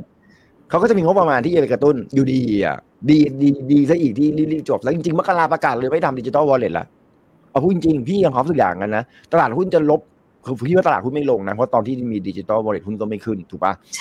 มันไม่ลงหรอก เพราะทุกคนก็คิดอยู่แล้วว่าดิจิ t a ลวอลเล็ตมันไม่มี มันไม่น่าจะตลาดเนี่ยมองว่าไม่น่าจะเกิดขึ้นนะเกิดขึ้นก็ตัวคนมองก็ว่าเป็นความเสี่ยง แต่ถ้าหมุนว่าเอ้ยห้าแสนล้านถุงถ้าเราเอามาสักแสนล้านแล้วมา spending ในแง่ของการกระตุ้นการบริโภคของภาคประชาชนก็โอเคนะ เอามาล้างนี่นี่นี่ก็โอเคนะ ถูกปะเอาดีกว่า digital wallet เสียไปทีห้าแสนล้านแล้วมันจมไปเลยไงค่อยๆกระตุ้นทีละนิดก็ยังดีห้าจะใช้ได้ตั้งห้าปีเนี่ยที่อยู่ในงบประมาณด้วย อันนี้พี่ว่าปีหน้าการลดการบริโภคของภาคประชาชนก็ไม่ได้น่าจะลดลงมาก แต่แต่ลดลงแหละ แต่ก็ไม่น่าจะลดลงมากเนี่ยโดยภาพรวมอ้าวโอเคก่อนรวม base และบนผลเศรษฐกิจไทยปีหน้าโตได้ ในขณะที่เศรษฐกิจโลกอาจจะชะลอ อเมริกาเนี่ยลงแน่นอนเพราะปีหน้ามองเลยว่าเหลือแค่เปอร์เซ็นต์เดียวอืมเขาบอกว่า soft landing นะแต่ถ้าติดลบขึ้นมานี่ซวยสวย ยุโรปนี่ติดลบอยู่แล้วนะครับ ญี่ปุ่นเฉยๆจนแนวออกเงินฝืดด้วยซ้ำจีนโตจากห้าหรือสี่ปีหน้า ไทยเราโตจากสองเป็นสามกว่าอืมอาจจะถึงสี่อาจจะถึงสี่นะครับแต่ไม่ถึงหรอกพี่ว่าเต็มที่ก็ได้สามจุดห้าแต่ก็ยังดีนะคะกำไรของบริษัทจดทะเบียนปีหน้าจะดีขึ้นละเพราะว่าไม่โดนกดดันเรื่องกลุ่มพลังงานละ นั้นปีหน้าพี่มองว่าเป็นไปได้ว่าตลาดหุ้นอาจจะได้รับผลกระทบจากเศรษฐกิจโลกที่มีผลกระทบ แล้วก็ดึงให้หุ้นไทยลงได้ต่อ แต่สุดท้ายปิดปีอะพี่ว่าน่าจะได้พันห้าอู้หรือสูงกว่านั้นนะครับได้พันห้าจริง ๆ ไม่ได้เยอะเลยแต่วันนี้พันสี่ขึ้นไปแค่ร้อยจุดเองที่ที่โอ้นี่คือหนูพี่วีจะบอกว่าพันหกนะไม่ไม่มีใช่พันห้าพันห้าตลาดอ่าสมาคมนักวิเคราะห์มองไว้พันเจ็ดห้าสิบอืม แต่พี่มองได้แค่พันห้า เนี่ยคให้รับสุปีดหน้าๆเลยนะคะพันเจ็ดห้าสิบน่าน่าจะเห็นในปีสองพันยี่ห้าอะต่อไปที่ S curve ละกันแต่อ่าอ่าเพราะว่าเดอ่าโอเค ได้เรียนก่อนนี้ทุกคนสรุปให้นั่นคือสุดท้ายแล้วอะค่ะ ปีหน้ายังเป็นปีที่ตลาดหุ้นไทยน่าจะยังไปได้ดีกว่าปีได้ลนี้งก่อนลงก่อนแล้วค่อยขึ้นแต่ว่าปิดปีเสมอตัวประมาณนั้น ขึ้นมาร้อยจุด แล้วที่บอกว่าปีถัดไป 2025พันเจ็ดห้าศูนย์มีโอกาสเอสใช่ตัวไหน อุ้ยอ่า เป็นคำถาม เป็นคำถามต่อมาที่ต้องถาม แล้วก็บนหลักบนเหตุและบนผล เข้าใจปะบนหลักบนเหตุและบนผลนะ ฟังเอาไว้ไม่ใช่ แล้วก็มาปรับเปลี่ยนตามสถานการณ์ แต่ระยะยาวสุดท้ายหุ้นขึ้น โอเคหุ้นไทยด้วยนะหุ้นไทยด้วยนะนะครับ เพราะหุ้นไทยประเทศไทยยังมีประโยชน์ให้คนอื่นมาใช้อยู่อืมมันไม่เหมือนเวเนซุเอลานะที่ผมไม่ได้ใช้ประโยชน์เลยคุณแล้ว ใช่แห้งมัเหี่ยไม่วเหมือนนะคะ ใช่ มันไม่เหมือนอาร์เจนตินานะที่ผมไม่ได้ใช้ประโยชน์อะไรคุณแล้ว ตะวันออกกลางเขาจะไม่ใช้ประโยชน์ในอนาคต แต่ว่าที่เขาเลยรวมตัวกันเองในวันนี้ได้ติดนะฮะเซาท์อีสเอเชียเป็นเอาเอาทวีปก่อนนะเซาท์อีสเอเชียเป็นทวีปที่คนมาแย่งเยอะสุด ใช่จริงๆณวันนี้ อ่า แสดงว่าเขาเห็น อืมเขาเห็นประโยชน์ เขาแย่งเราเขาเรามีเสน่ห์โดยธรรมชาติ มีเสน่ห์โดยบนภูมิศาสตร์ว่า มันเป็น มันเป็นภูมิประเทศที่ใกล้จีน ใกล้ไต้หวันที่เป็นความขัดแย้งอยู่ ต้องต้องมีมาหาต้องมันต้องอยู่ตรงนี้ให้ได้ แต่เซาท์อีสเอเชียเราก็รวมตัวกันได้ดีนะ เพื่อที่จะทำตัวให้สวยอย่าแบบ เราเราต้องเลือกเหมือนกันนะ เราหล่อเลือกได้ เออ เราหล่อเลือกได้เราสวยเลือกได้นะ มัน ใครเข้ามาฉันก็ขอดูแบบนิสัยก่อนในระยะยาวว่าฉันควรจะแต่งกับใครดี แต่งแล้วเลิกก็ได้นะอะไรประมาณไม่ใช่สาวเนี้ยวัยรุ่นที่จะแบบไม่ใช่เออสาวนะ ฉันดาราอืมดาราเลิกกันบ่อยจะตาย ฉันดารานะ ฉันไม่ใช่แบบมาแต่งแล้วฉันจะต้องมานั่งง้อแก ฉันก็ทำอะไรได้ เราก็อย่าลืมนะว่าใน South East Asia เองจริงๆเนี่ยมีหนึ่งคือเรามีประเทศที่มีแหล่งแรงงานนะครับใช่ค่ะประเทศไทยเราไม่มีแหล่งแรงงานอย่างน้อยเราเอาพม่าเข้ามาได้ เราเอาประเทศลาวเข้ามาได้ อ่าอันนี้เห็นไหมสังเกตว่ามันมีการแลกเปลี่ยนกัน เวียดนามเขาโตได้ด้วยตัวเองเพราะว่าจำนวนประชากรเขาเอจิ้งโซซตี้ไม่มีอะแต่เอจิ้งโซซตี้ก็มีข้อดีว่าอุตสาหกรรมบางอุตสาหกรรมก็พัฒนาขึ้นมาเห็นไหมแล้วโดยภูมิศาสตร์ของเซาท์อีสเอเชียมันมีเสน่ห์ที่เขาอยากจะมาแย่งอยู่แล้ว จีนก็อยากเข้าอเมริกาก็อยากเข้าบริหารผลประโยชน์ตรงนี้ให้ดีแค่นั้นเองนะครับแต่เสน่ห์โดยธรรมชาติที่พี่พยายามจะพูดว่า S curve ใหม่โดยธรรมชาติของประเทศไทยเกิดขึ้นจากอะไร เกิดขึ้นจากความขัดแย้งของที่เกิดขึ้นนั่นแหละ เริ่มต้นก่อนนะ ยุคหนึ่งเนี่ยเอาต้องรับพี่ขอไล่ยุคก่อนนะ ยุคของพลเอกเปรมเรามี S curve คืออะไร โชดช่วงชัชวานอืมโอเคไหมเก่ามากเก่ามาก แต่เรามี S curve นะ เราเปลี่ยน S curve แรกอันนั้นอ่าคือพลเอกเปรมคือเปลี่ยนเป็นยุคโชดช่วงชัชวานตอนนั้นเราเจอก๊าซธรรมชาติปิโตรเคมีลงกลันและอ่าแท่นขุดเจาะน้ำมัน PTT PGC แต่ก็เจออุปสรรคเต็มไปหมดเลยนะครับ สุดท้าย นี่ก็อ่าตัวปิโตรเคมีหลายบริษัทก็รวมมาเหลือบริษัทเดียวคือ PTTGC แล้วก็มีปูนซีเมนต์ไทย นอกนั้นไตายเรียบนะครับอะอ่าอันนี้เป็น S curve แรก ไม่ใช่ S curve แรก S curve ที่เราเห็นชัดที่สุดที่เกิดขึ้นในประเทศไทยจริงๆ S curve เดิมมันคือเกษตรนะครับโอ้แล้วก็มาเป็นแรงงานเข้มข้นโอเคไหมเกษตรแล้วมันเป็นเทคไทยจำได้ป่ะเกษตรแล้วก็มาอุตสาหกรรมใช้แรงงานเข้มข้นก็คือพวกเท็กซ์ไทนะครับ พวกรองเท้า พวกเครื่องหนังอะ มาผลิตที่ประเทศไทยโรงงานทอผ้าอะไรประมาณนี้ เมื่อก่อนนี้ไทยเรยอนก็เป็น big cap ในประเทศไทย ไม่มีใครรู้จักหรอกนะครับ ผ่านไปนะครับโรงทอนะเว้ยโรงทอเป็น big cap ผาแดงเหมืองแร่แรงงานเข้มข้นสมัยก่อนนะครับแร่สังกะสีอะเราก็ขึ้นมาเป็น top five ของหุ้นที่มีขนาดใหญ่ที่สุดในประเทศไทย ไม่มีคำว่าปตทในยามนั้น แล้วก็มาสู่ยุคพลเอกเปรม ตอนนั้นปตทก็เริ่มขึ้นมา ปูนซีเมนต์ไทยก็เริ่มขึ้นมานะครับ แล้วยุคต่อมาเป็นยุคของคุณทักษิณอืมอ่าขอโทษทียุคต่อมาก่อนเป็นยุคของคุณอานันท์ปันยารชุนก่อนนะครับหลังจากที่พลเอกสุนทรจันดายึดอำนาจแล้วก็นายกไปอยู่ที่คุณอานันท์ปันยารชุนตอนนั้นก็เกิด S curve ใหม่คือ S curve รถกระบะดีทรอยต์ไทยแลนด์จริงด้วย เออดีทรอยต์ไทยแลนด์ นะครับตอนนั้นชื่อดังมากดีทรอยต์ไทยแลนด์แล้วก็มา S curve ใหม่ของยุคของคุณทักษิณนะครับคุณทักษิณเนี่ย Amazing Thailand ยุคที่เราสร้างสนามบินสุวรรณภูมิเพื่อนเพื่อนหนูลืมแล้วนะเนี่ย ลืมอ่าไปเลยโอ้แล้วเราเราย้อนประวัติศาสตร์ดูสิ ผาแดงเคยขึ้นมาแล้วก็หายไป ก็คือเหมืองแร่สิงห์ทอขึ้นมาแล้วก็หายไปปตทขึ้นมาแล้วก็หายไป พี่ชอบคำพูดหนึ่งของเซียนมี่วันนั้นพี่สัมภาษณ์แก แล้วเจอคุยกับแกก็บอกว่า whatever you bring you get here is not gonna bring you get there เข้าใจป่ะมูฟิตออดีฟิตค่ะเออใช่คือว่าอะไรที่มันดึงดึงคุณขึ้นมาในวันนี้ มันไม่ได้หมายความว่าจะดึงคุณไปในอนาคตได้ เห็นไหมปตทวันนี้ไม่ไปแล้วเพราะอะไรเพราะ มันไม่ใช่ไม่เอใช่สเคิร์ฟใหม่นะถูกไม่ใช่แล้ว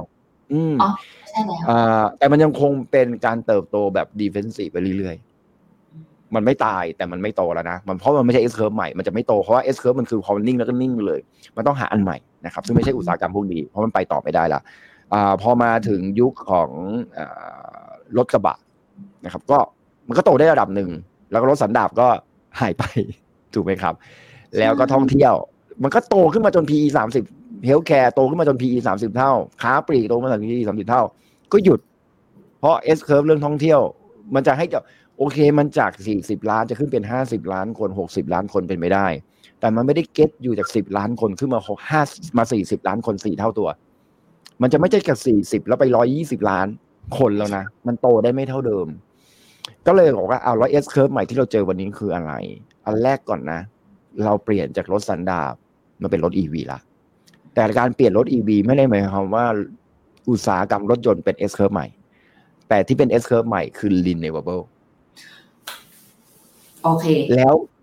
แล้วมันไปเข้ากับโคบ28อืมแล้วมันไปเข้ากับโลกที่กำลังเข้าสู่ green energy อืมมันคืแล้อวประเทศไทย เราประเทศไทยมีแหล่งพลังงานที่ใหญ่เหมือนตอนช่วงช่วงชัชวาลเอาละเอาละเอาละอ่าก็คือแสงอาทิตย์หนูเตรียม ESG แล้วนะอย่างเงี้ย คือนั่นหมายถึงว่าพวกโรงไฟฟ้าที่จะวิ่งไปแถวไปแถบ renewable จะได้ประโยชน์ โรงไฟฟ้าไทยดีแน่นอนด้วยนะครับวันนี้ จ๋ามันมีด้วยนะคะพี่วีที่เขาแพลนไปมีแล้วมีด้วยแผนนะไปเยอะด้วย อ่า จริง ๆ แล้วต้องบอกนิดนึงก่อนวันนี้พลังงานแสงอาทิตย์ยังเป็นพลังงานที่แพงนะคะ แพงมากแต่ค่ะเป็นผู้ประกอบแต่การแต่อย่าลืมว่าโลกมันกำลังออกจากฟอสซิล โดยบังคับ จากนี้ไปถ้าคุณยังใช้พลังงานฟอสซิลอยู่ ต้นทุนคุณจะแพงมากกว่า renewable แม้ว่าน้ำมันยังคงเป็นน้ำมันเดิม แต่ถ้าคุณปล่อยคาร์บอนเมื่อไหร่ คุณต้องเจอลงโทษ คุณไม่สามารถส่งออกน้ำมันได้ คุณต้องไปซื้อ carbon credit คุณต้องไปทำ net zeroเอาไม่ใช่เพิ่ง net zero เอาแค่ carbon neutralize ก่อน หลายคนไม่เข้าใจคำว่า carbon neutralize กับ net zero ต่างไงโลกเรากำลังจะไป net zero ค่ะประเทศไทยเป็นประเทศที่เหมาะมากกับการทำ net zero ประเทศอื่นๆ อาจจะเหมาะแค่ทำ carbon neutralize carbon neutralize คืออะไร carbon neutralize คือ พยายามลดของเดิมให้น้อยลงที่สุด แต่ลดไม่ได้ศูนย์ก็ไปซื้อมาอืมก็ไปซื้ออะเครดิตอันนี้เขาเรียกว่า carbon neutralize ให้เป็นศูนย์ดูเหมือนกับเป็น net zero แต่ไม่ใช่ ไม่ได้ทำได้ด้วยตัวเองต้องไปซื้อมาใช่ไม่ใช่เน็ตต้องไปซื้อมา net zero คือต้องทำด้วยตัวเอง และซื้อมาและเหลือไปขายคนอื่นได้ด้วย อ๋ออ๋อ net zero คือต้องไปขายได้ด้วยใช่ไหมเป็น step ใช่เลยต้องเหลือเลย เพราะว่าอะไร เพราะว่าคือคุณทำแล้วให้มันลดมา แล้วคุณมีปลูกป่า คุณทำโรงไฟฟ้าพลังงานแสงอาทิตย์ คุณติด solar roofคุณทำพลังงานลม คุณทำพลังงานไบโอดีเซลไอ้ bio เขาสิพลังงานชีวมวล ไม่ใช่ไบโอดีเซลไบโอดีเซลยังปล่อยคาร์บอนอยู่ อ่าพวกเนี้ยล้วนแล้วแต่เอามาทำเป็นคาร์บอนเครดิตได้ อ่าปลูกยูคาลิปตัส ทำกระดาษปูนซีเมนต์ไทยก็ทำได้ เพราะเขาปลูกยูคาลิปตัสปลูกข้าวได้ไหมได้ จากนี้ไปอย่าลืมว่าเกษตรกรของเราจะไม่ได้ขายเพียงได้แค่ข้าวทำนาให้ถูกวิธีจะเอาการทำนาข้าวมาเป็นคาร์บอนเครดิต รัฐบาลต้องตั้งหน่วยงานซื้อคาร์บอนเครดิตจากชาวนาชาวไร่ อย่าให้เอกชนเข้าไปนะ แม่งมองแต่ผลประโยชน์ รัฐบาล พี่วีแต่อีกสองปีอะหนูว่าเอกชนจะ move ได้เร็วกว่ารัฐบาลนะใช่แต่รัฐบาลต้องเข้าไปสนับสนุนทันทีเลยนะ อย่างงี่เง่าอ๋ออ๋อช่วยกันช่วยกันใช้เขาช่วยใช่กันรัฐบาลต้องเข้าไปจอยเวนเจอร์กับเอกชนทันทีตอนนี้เอกชนเริ่มขยับแล้ว เราเห็นเราเห็นบางบริษัทเริ่มเริ่มเริ่มไปแบบเป็นเป็นที่ปรึกษาในแง่ของการปลูกป่าละ consultant ต่างประเทศเริ่มเข้ามาแต่ประเทศไทยก็มีนะ รัฐบาลต้องเข้าไปครับ แล้วไปอย่าไปให้เอกชนรับซื้อคาร์บอนเครดิต เราไปซื้อเองเลยก็ได้ แล้วเราเอามาขายแล้วเอาส่วนแบ่งตรงนั้นนะเอาไปแบ่งคืนกับชาวนาชาวไร่อืมแล้ว คาร์บอนเครดิตตรงนี้เราเอาไปขายต่างประเทศได้ เพราะว่าไอ้ COP 28 จะอนุมัติให้เราขายต่างประเทศข้ามไปข้ามมาแล้วตอนนี้ยังข้ามไม่ได้นะ แต่ในอนาคตจะข้ามไปข้ามมาได้ ตรงเนี้ยเป็น S curve ใหม่โดยธรรมชาติของประเทศไทย แล้วเรามีพลังงานแสงอาทิตย์เยอะมาก แล้ววันนี้พลังงานแสงอาทิตย์แพงในอนาคตจะถูกลง แล้วที่สำคัญก็คือรถไฟฟ้ามันมาเพียงแค่ต่อยอดเฉยๆก็แต่ มันไม่ได้เป็นอุตสาหกรรม S curve ใหม่ มันต่อยอดคือเราเราใช้พลังงานแสงอาทิตย์มาชาร์จแบต อะใช่ ถูกป่ะ จากนี้ไปเราใช้พลังงานแสงอาทิตย์เราไปชาร์จที่ออฟฟิศเราจะไม่ได้ใช้ไฟออฟฟิศถูกแล้วบริษัททุกบริษัทก็จะทำโซล่าร์เพราะอะไรกสิกรก็ต้องทำบลพายก็ต้องทำตึกสิงห์ทรก็ต้องทำตึกธนาคารทุกตึกต้องทำเพราะอะไร เพราะถ้าเขาทำปุ๊บเขาจะได้คาร์บอนเครดิตอีกนั่นก็จะแล้วเขาดีก็แล้วก็ ESG อีกอ่า ESG ไปอีกอีกโลตัสก็ต้องทำเซเว่นก็ต้องทำ ตอนนี้ WHA ทำแล้วอมตะตั้งบริษัทย่อยแล้ว CPO ตั้งบริษัทเกี่ยวกับรถ EV แล้วก็ทำแบตเตอรี่แล้ว แล้วก็พลังงานแสงอาทิตย์แล้ว คือทุกคนต้องทำหมดเพราะอะไร เพราะมันเป็นวิธีที่ลดคาร์บอนหรือว่าสร้างคาร์บอนเครดิตได้ดีที่สุด แล้วประเทศไทยเราทำได้เพราะอะไร ประเทศอื่นทำไม่ได้ แสงขนาดนี้ ขนาดหน้าหนาวขนาดนี้ออกไปตอนกลางวันยังตายเลย พี่วีอย่าพูดนี่วันนี้เราหนาวกันอยู่นะ ยังยังหนาวอยู่นะคะ วันเนี้ยหนาวโอ้ยหนาวได้สักสองอาทิตย์เดี๋ยวก็เลิกนะครับหนูให้สองวันแต่แต่หนาวของบ้านเราไม่มีหิมะหนาวของบ้านเรา มันเป็นหนาวแดดอืมใช่ก็ยังมีแดดยังผลิตพลังงานได้ แล้วข้อดีของประเทศไทยคืออะไร ปีหนึ่งต้องมีการล้างแผงครั้งหนึ่งสองครั้ง บ้านเรามีฝนล้างตลอดห้าโมงเย็นมันก็ล้างให้กูละแต่พะแต่บ้านเราใช้ห้าโมงเย็นตรงเวลายิ่งกว่า อะไรมันก็ล้างแผงให้เราละ เออ แล้วก็แต่ต้องมองที่หน้านะพี่วีผมคิดดูเด็กคุณจะไปทำที่ญี่ปุ่นก็ยากเห็นปะพื้นที่เขาไม่เอื้อ อินโดนีเซียพื้นที่ก็ไม่เอื้อ เพราะว่าเป็นเกาะฟิลิปปินส์ก็ไม่เอื้อ เวียดนามก็ไม่ได้มีพื้นที่ใหญ่ขนาดที่จะเอามาทำอย่างนั้นนะครับ ประเทศไทยเป็นพื้นที่เวียดนามต้องเข้าใจนิดนึงเขาคือเขาติดทะเลอะนะมันก็มีมันก็มีเขาเยอะ มันทำยากแต่บ้านเราในยที่ราบลุ่มเยอะมาก ทะเลสาบเยอะมาก แล้ว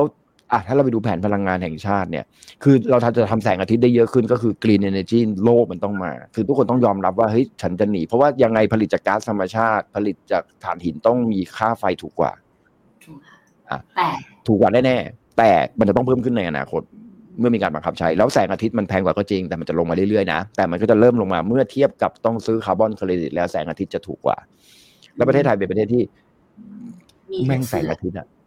มันแสงอาทิตย์นี่คือ S curve ใหม่โดยไม่ตั้งใจนะ คือถ้าโลกไม่พูดเรื่อง green energy ประเทศไทยจะไม่ได้ประโยชน์เลยเลยนะแล้วรถ EV จะไม่มาเกิดที่เมืองไทยไง คือไม่รู้สึกหรอว่ามันมีเหตุบังเอิญหรอ มันมี coincidence หรอในแง่ของการเปิดโรงงานใหญ่โตที่ประเทศไทย โดยมีรถ EV เข้ามา มัน coincidence หรอ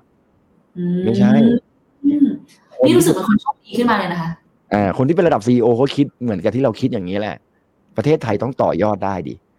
ใช่เราทำประเทศไทยแล้ว มันต้องได้ green energy มันต้องมีผลประโยชน์ทางธุรกิจ นี่คือ S curve พี่ S วี curve ชอบเราคืออาหารจ๋า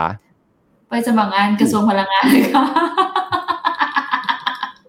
ไม่คือเห็นภาพใช่ป่ะว่านี่คือ S curve ใหม่และ S curve ใหม่ของเรามันต่อยอดไปอีกนะ renewable เพราะอะไร เพราะว่า Microsoft Google Amazon จะมาเปิด Data Cloud ของบ้านเรา เพราะอะไรเรามีสองสิ่งสำคัญที่เป็นสิ่งธรรมชาติ เขาบอกเลยในสัญญาเขาบอกเลยในประเทศไทยแต่ว่าคุณเศรษฐาเองไม่ได้พูด หรือแม้กระทั่งนายกตู่เองก็ไม่ได้สื่อสารมามากเท่าไหร่ ที่มา เพราะว่าเขาบอกว่าประเทศไทยต้องทำพลังงาน renewable ป้อนเขาเท่านั้นเขาจะไม่ใช้ไฟจากก๊าซธรรมชาติ เขาจะไม่ใช้ไฟจากฟอสซิล เขาจะใช้พลังงานจากแสงอาทิตย์พลังงานลมเท่านั้นเฮ้ยหรือพลังจริงเหรอน้ำพี่อันนี้ไม่รู้จริงครับเลยอ่านี่ไง เพราะว่าไม่มีการไม่มีการสื่อสารหรือไม่มีการ educate ให้คนเข้าใจไง เพราะอะไรเพราะว่าเขาจะไปกรีนเขาจะใช้พลังงานไฟฟ้าตรงมาไม่ได้ แล้วที่สำคัญ Data Cloud มันต้องมีความเซ็กเคียวในเรื่องของพลังงาน เขาจะมาใช้ไฟของบ้านเราโดยตรงอย่างเดียวไม่ได้ เขาต้องมีพลังงานของตัวเองก็ได้อ่าซึ่งเรื่องนี้เขาถึงได้ย้ายมาประเทศไทย และที่ประเทศไทยมีข้อดีอย่างหนึ่งคือน้ำประเทศอื่นไม่มีไปญี่ปุ่นก็ไม่ได้ทำไมก็ประเทศเขาเย็น เพราะฉะนั้นเขาไปเปิด Data Cloud น่าจะดีไม่ได้ ลาวไงลาวก็ได้แต่ลาวเขามีปัญหาเรื่องโครงสร้างเศรษฐกิจแล้วก็จำนวนคน แล้วก็เทคโนโลยีแล้วก็การศึกษานะครับลาวไม่ได้สอบพิซซ่านะครับอย่าไปเทียบว่าเฮ้ยเราลาวดีกว่าเราเขาไม่ได้สอบไม่ได้สอบเขาไม่ได้สอบเราไม่ได้สอบสอบ เราอะสอบแต่ลาวไม่ได้สอบนะครับใช่คือเพิ่งเคยนึกถึงว่าเออในอดีตเราก็เคยสอบข้อสอบดีนะเออจำได้แล้วจำได้แล้วจริงข้อสอบมันไม่ได้ยากนะมันไม่ได้ยากความรู้สึกพี่ตอนนั้นนะมันเป็นข้อสอบที่แบบจู่ๆคุณครูก็เอามาให้บอกเอานักเรียนวันนี้มีสอบค่ะ แล้วก็นั่ง ใช่ใช่แล้วเป็นข้อสอบที่อ้าวกูมีข้อสอบปกติแล้วกูต้องมีข้อสอบอันนี้อีกทำไมกูต้องสอบใช่สองครั้ง อะไรประมาณนี้ที่จำได้แล้วในอดีตมีอยู่ครั้งหนึ่งปีหนึ่งที่สอบเพราะว่าคนหนึ่งจะมีโอกาสสอบพิซซ่าได้แค่ครั้งเดียว ใช่ค่ะเพราะเขาจะนับเฉพาะเด็กอายุสิบห้าเท่านั้น บางคนอาจจะไม่ได้สอบเลยนะเพราะว่าข้ามไปสิบหกเลยอดสอบ อย่างโควิดเนี่ยไม่มีใครได้สอบเลยสี่ปี เพราะโควิดเขาหยุดนะครับเพราะฉะนั้นปีแล้วสวัองนพันยี่ไม่มีสอบ มีสอบปีสองพันยี่สิบสองอะเพราะฉะนั้นบางบางประเทศเนี่ยเขาไม่มีแหล่ง ที่ดีพออย่างพลังงานเนี่ยต้องบอกนิดหนึ่งว่าลาวเองเนี่ยก็ขาดแคลนพลังงานในประเทศของเขาเองเวียดนามนี่ไม่ต้องพูดถึงเลย ใครไปประเทศเวียดนามพลังงานตก แค่อุตสาหกรรมอย่างเดียวก็ใช้ไฟไม่พอแล้วเพราะนั้นเขาไม่ไปเปิด Data Cloud ที่เวียดนามไม่ต้องห่วง อินโดฟิลิปปินส์ไม่เหมาะกับการเป็นโลจิสติกแน่นอนการเป็นว่าประเทศไทยเป็นโลจิสติกครับที่ดีถึงได้มาไงทั้งรถไฟความเร็วสูง ทั้งพลังงาน renewable ทั้งรถไฟฟ้า แล้วก็ Data Cloud เรามีน้ำอีกอันหนึ่งกันนะ น้ำทำไมญี่ปุ่นก็เย็นทำไมเขาไม่ไปอเมริกาก็เย็นทำไมโอ้โหยิ่งแคนาดาเย็นทั้งปีทำไมเขาไม่ไปหล่อเย็นที่นู่น การทำเรื่อง Data Cloud อุณหภูมิต้องเท่าเดิม ซึ่งของเราร้อนทั้งปีอเรายู่เลมียค่ะน้ำใช่แล้วเรามีน้ำหล่อเลี้ยงอ่ามันเป็นคอมพิวเตอร์ไหมคอมพิวเตอร์เนี่ยต่อให้ไม่อยู่ คือต้องโอเคจะอยู่ในห้องเย็นจะดีขึ้น แต่ถ้าไม่อยู่ในตู้เย็นไม่ได้ไม่ได้อยู่ในห้องแอร์เนี่ย มันก็จะรันด้วยน้ำเห็นป่ะดู น้ำในเกมใครเล่นเกมจะรู้ว่าทำไมต้องมีท่อน้ำด้วยเห็นไหมเห็นประโยชน์มันยังว่าประเทศไทยเรามีท่อน้ำแล้วเรามีพลังงานแสงอาทิตย์ Data Cloud เลยมันนี่คือ S curve ใหม่ก็คือ Service ทางด้าน Information Technology ไม่ใช่ High Tech แต่เป็น Tech ที่เป็นถนนให้กับคนที่จะใช้ Data ซึ่งอันนี้มันเป็นอุตสาหกรรมที่ถ้าเกิดเขามาทีหนึ่งเขาไม่ค่อยเปลี่ยนกันด้วยถูกไหมคะพี่วีถูกต้องเขาไม่ค่อยใหญ่อ่ามันจะอยู่นานๆอยู่ไปเลย เพราะฉะนั้น แต่ว่าในแผนพลังงานแห่งชาติของประเทศไทย จึงเพิ่มจากพลังงานแสงอาทิตย์เพียงแค่ 10%ในปีนี้ เพิ่มขึ้นเป็น 30%ในปี 2030 รถไฟฟ้าเพิ่มขึ้นเป็น 30%ในปี 2030 เราจะเป็น carbon neutralization ในปี 2030 net zero ในปี 2060อ่าใช่หรือ65ผมไม่แน่ใจนะคะ เห็นไหมว่าเราเรามี S curve ใหม่โดยไม่ได้ตั้งใจ และเป็น S curve ที่ต่อยอดมาตั้งแต่พลเอกเปรมที่เป็นโชติช่วงชัชวาล ต่อยอดมาจนถึงอายุคของอานันท์ปันยารชุนก็เป็นรถกระบะดีทรอยต์ไทยแลนด์ต่อยอดมาจากคุณทักษิณที่เป็น S curve ในเรื่องของการท่องเที่ยวพวกนี้ยังอยู่แต่ S curve ใหม่ของเรา renewable พลังงานสะอาด ซึ่งจะสร้างโลกและสังคมให้สดใส อย่าบูลลี่ประเทศไทย เรายังมีความสนิทสน่ห์โดยภาพรวม และเสน่ห์โดยประเทศของเราเองทำตรงนี้ให้ถูกให้ต้อง แล้วมันจะต่อยอดไปธุรกิจอื่น ๆ ที่จะตามมา นะครับหุ้นอะไรก็หุ้นผู้ค้าปลีกโรงแรมโรงพยาบาล พลังงานปิโตรเคมีที่เป็น S curve เดิม สินส่วนยานยนต์อะไรยังคงมีอยู่ ไม่มีความแต่ให้มองธุรกิจที่เกี่ยวข้องกับพลังงานสะอาด ที่จะเป็น S curve ใหม่ในอนาคตด้วย เมื่อกี้แต่หนูชอบจังหวะที่พี่วีพูดมากเลยค่ะ มันรู้สึกเหมือนมีความน้ำเสียงเป็นเหมือนทำ CSR อยู่แบบนึงค่ะ อยากบูลลี่ไม่ทานเรายังไปต่อได้ คือเรามีคนที่อยากมาหาผลประโยชน์เอางี้ด้วยกันกระแตคือพี่ไม่อยากจะมองโลกในแง่ลบขนาดนั้นแต่มันเป็นเช่นนั้น โลกกำลังมองหาผลประโยชน์ ถ้าตราบใดที่ Southeast Asia ยังมีผลประโยชน์ แล้วโดยรวมประเทศไทยยังอยู่ในภูมิศาสตร์ที่ยังมีผลประโยชน์ ถึงแม้เราจะไม่มีแร่หายาก ไม่ได้มีโคบอลต์ลิเธียม แต่เรามีภูมิศาสตร์ที่ดีที่จะเป็นโลจิสติกได้เรามีอะไรที่มีความได้เปรียบเขาอยากได้อยู่เนี่ย เขาก็จะมาหาผลประโยชน์เพียงแต่ว่าเราต้องเราต้องบริหารผลประโยชน์ที่เรามีอยู่ในวันนี้ให้ดี เหมือนเมื่อก่อนที่เราบริหารน้ำมันก๊าซธรรมชาติ บริหารเรื่องสถานที่ท่องเที่ยวบริหารเรื่อง healthcare ให้ดี แล้ว aging society ของเรามันก็จะเป็นสนับสนุนเรื่อง renewable อีกต่างหากถูกป่ะเพราะว่าเพราะว่าเรามี facility ให้เพราะคนเราสูงวัยถูกป่ะเราจะมี facility ให้คนต่างประเทศเข้ามาลงทุนไงใช่อืมแล้วเขาจะเข้ามาเกษียณประเทศไทยอีก ยังไม่พูดถึงเรื่อง retirement country นะ ซึ่งพี่ไม่ได้มองเป็น S curve พี่มองเป็นแค่ว่าผลพลอยได้เฉยแต่ว่ามันเป็นช่วยช่วยส่วนทำให้อุตสาหกรรมอื่นโตได้ไวขึ้นแค่นั้นเองค่ะ ถ้าเกิดมีคือเราเราจะถูกเติมเต็มด้วยด้วยคือ ถ้าคนบอกว่าในโลกนี้คนอยากเกษียณในประเทศไทยต้องติดท็อปไฟแน่นอนถูกค่ะก็เลยเกษตรได้สามสิบค่ะอ่า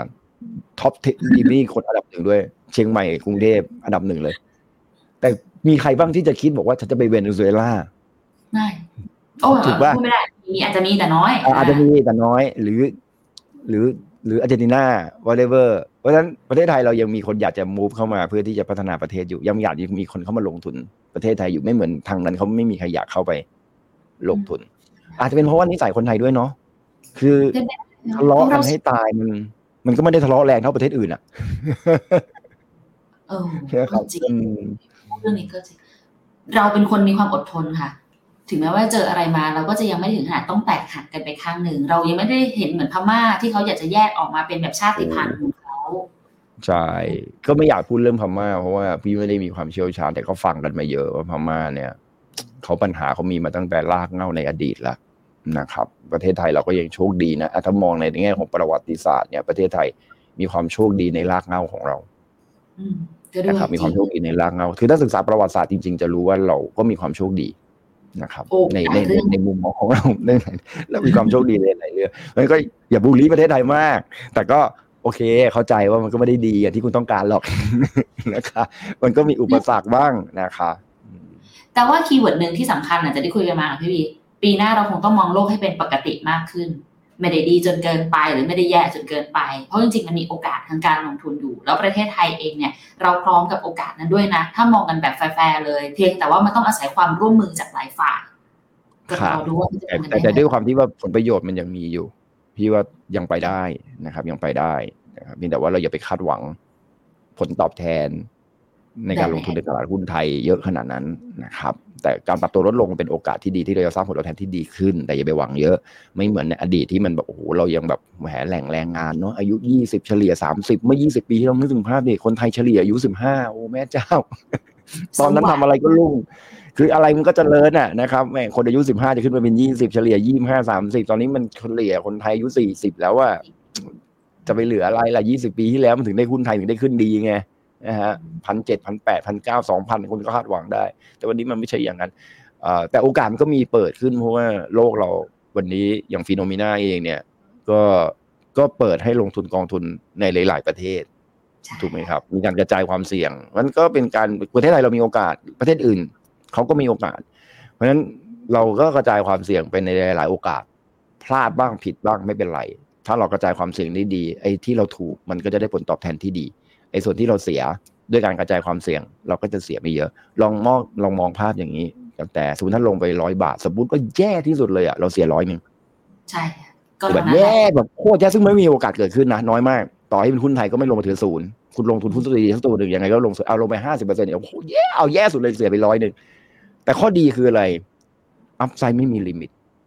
ใช่ มันไปได้ต่อๆไปเรื่อยมันอาจจะเป็นสองร้อยเมื่ออาจจะเป็นสามร้อยเมื่ออาจจะเป็นสี่ร้อยเมื่ออาจจะเป็นห้าร้อยหกร้อยเจ็ดร้อยแปดร้อยเก้าร้อยในอีกยี่สิบปีข้างหน้านั่นหมายถึงว่ามันวิ่งไปเรื่อยๆ ถ้าเราลงทุนเพราะฉะนั้นไอ้ที่ถูกมันก็จะวิ่งไปเรื่อยๆ ไอ้ที่ผิดเต็มที่ก็เหลือศูนย์วะๆงั้นหนูรู้แล้ว อันดับแรกหนูจะไปทำหลังจากตอนนี้คือ หนูจะไปปรับ เรื่องของผลตอบแทนของหุ้นไทยลงมาค่ะ เพื่อให้ใจตัวเองปกติก่อนใช่จ่ายแค่เพราะว่าอืมตอนนี้พวกที่ปรึกษาทางการเงินอะฝากนิมิน่าด้วย อย่าไปคาดหวังว่าหุ้นไทยจะได้ จะได้ผลตอบแทนปีละเฉลี่ยปีละสิบเปอร์เซ็นต์ไม่เอาแปดเปอร์เซ็นต์ไม่เอา พี่ว่าเต็มที่ได้หกเอ้าก็ยังโอเคนี่หนูจะให้ห้าแล้วนะตอนแรกอะอ่าหกเต็มที่พี่ว่าได้หกอืม ประมาณนั้นต่อปีนะ เราจะได้บริหารความเสี่ยงแล้วก็เราไปใส่อเมริกาสักเก้าสิบเซเก้าเปอร์เซ็นต์สิบเปอร์เซ็นต์ได้อะไรอย่างเงี้ยนะอือืมมโอเค งั้นหนูได้สิ่งที่คุยกันกับพี่วีมีแล้วค่ะ ค่ะ ไม่คาดหวังก็จะไม่ผิดหวัง แต่ก็ไม่ถึงขนาดนั้นแหมอย่าไปพูดซะก็เป็นความรักอะไรขนาดนั้นล้อเล่นล้อเล่นทุกคนเอาจซะริงๆว่าพี่เราคาดหวังไม่เยอะเออใช่เราคาดหวังไม่เยอะละกันเนอะอืมอะโอเค มีอะไรอยากจะฝากถึงพวกเราก่อนไหมคะพี่วีเพราะพี่วีมาเนี่ยช่วยปิดไลฟ์หนูในปีนี้ด้วยนะแล้วเดี๋ยวไปดูอ๋อเหรอปีหน้าโอเคใช่ก็ดีไหมจริง ๆ ก็อยากให้กำลังใจทุกคนนะครับ เพราะว่าการลงทุนไม่เคยเป็นเรื่องง่ายนะครับอ่าแต่ความอดจริง ๆ ที่ยากกว่าการลงทุนคือความอดทนและมีวินัย นะครับก็แล้วก็พยายามที่จะหาไรายได้ให้มากกว่าค่าใช้จ่ายนะครับผมก็เชื่อแหละแล้วก็เป็นกำลังใจให้นะว่ามันมันยากขึ้นทุกวันเนาะในการที่จะหาเงินรายได้ แล้วก็พยายามจะลดค่าใช้จ่ายลงในยามที่เศรษฐกิจเป็นอย่างนี้ ก็เป็นกำลังใจให้ทุกคนละกันนะครับให้สามารถที่จะสร้างรายได้ได้ แล้วก็พยายามที่ประหยัดค่าใช้จ่ายได้ก็เหลือเงิน แล้วก็มากระจายความเสี่ยงในการลงทุนได้ ก็หวังว่าความรู้ต่างๆ ที่ได้มาจากช่องทางต่างๆ รวมถึงช่องนี้ด้วยเนี่ยก็จะเป็นประโยชน์ไม่มากก็น้อยให้กับทุกท่านในการที่จะทำให้การลงทุนมีประสิทธิภาพมากขึ้นในอนาคตแล้วก็ทุกคนก็จะประสบความสำเร็จ ไม่แค่ปีหน้าอย่างปีเดียวนะครับ มันก็จะเป็นความสำเร็จที่ต่อเนื่องไปในระยะยาว แล้วก็ที่สำคัญนะ มีเงินมากแค่ไหน นะครับ ก็ไม่สำคัญเท่ากับมีสุขภาพดีแค่ไหนนะขอให้ทุกท่านมีสุขภาพแข็งแรง ก็ไม่อยากจะบอกว่าผมสามารถอวยพรให้ทุกท่านมีสุขภาพแข็งแรงได้ เพราะว่าเป็นไปไม่ได้นะครับ ไปขอพรก็เป็นไปไม่ได้นะครับ จะไปไหว้พระกี่วัดก็เป็นไปไม่ได้ ขออย่างเดียวนะครับ ไม่ต้องไปวัดก็ได้นะครับ ไปสวนแทน ท่านก็จะมีสุขภาพแข็งแรงโดยอัตโนมัติ ไปวัดด้วย แล้วก็ไปสวนด้วยได้ทั้งบุญแล้วก็ได้ทั้งสุขภาพ หรือวิ่งรอบวัด ก็ได้ใช่ก็ไม่ใช่ว่าไปวันได้แต่ไปวิ่งครับไม่ใช่ไปวิ่งราวนะไปวิ่งออกกำลังกายวิ่งรอบวัดได้บุญด้วยแล้วก็ได้กำลังด้วยนะครับคำถามสุดท้ายจริงๆแล้วค่ะ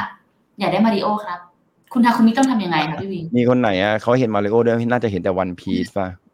เขาเห็นมาริโอมาริโออยู่ฝั่งฝั่งโลกอยากยูทูบไงจริงๆถ้าถ้าถ้าอยาก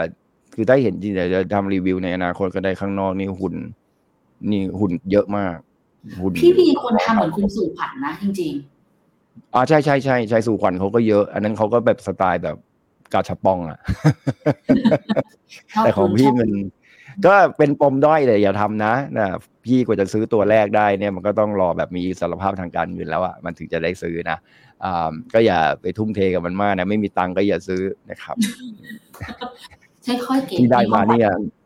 เอาเงินปันผลไปซื้อทั้งนั้นแหละนะครับเนี่ยอย่าไปซีเรียสอืมอืมเอาเงินปันผลไปซื้อทั้งนั้นแหละนะครับใครจะไปซื้อได้ละตัวสองสามหมื่นบางตัวเป็นแสนนะแจ้เจ้า อย่าไป อย่าไปลงทุนอะไรที่เกินตัว อย่าไปสะสมอะไรที่เกินแต่เชื่อไหมบางหุ้นไอ้หุ่นบางตัวเอาไปขายต่อได้ราคาดีด้วยมีคนมาขอซื้อด้วย เพราะมันลิมิเต็ดและหายากนี่ไงแล้วทุกคนเรากำลังเล็งวันพีชข้างบนอยู่ วันพีไม่เท่าไหร่ชุดนี้ไม่เท่าไหร่ชุดนี้ครบนะชุดนี้ครบโอ้มันหายากทีมไงครบทีม ใช่จริง ๆ ที่แพงกว่าคืออีกอีกทางหนึ่งก็คือนาฬิกา G Shock Limited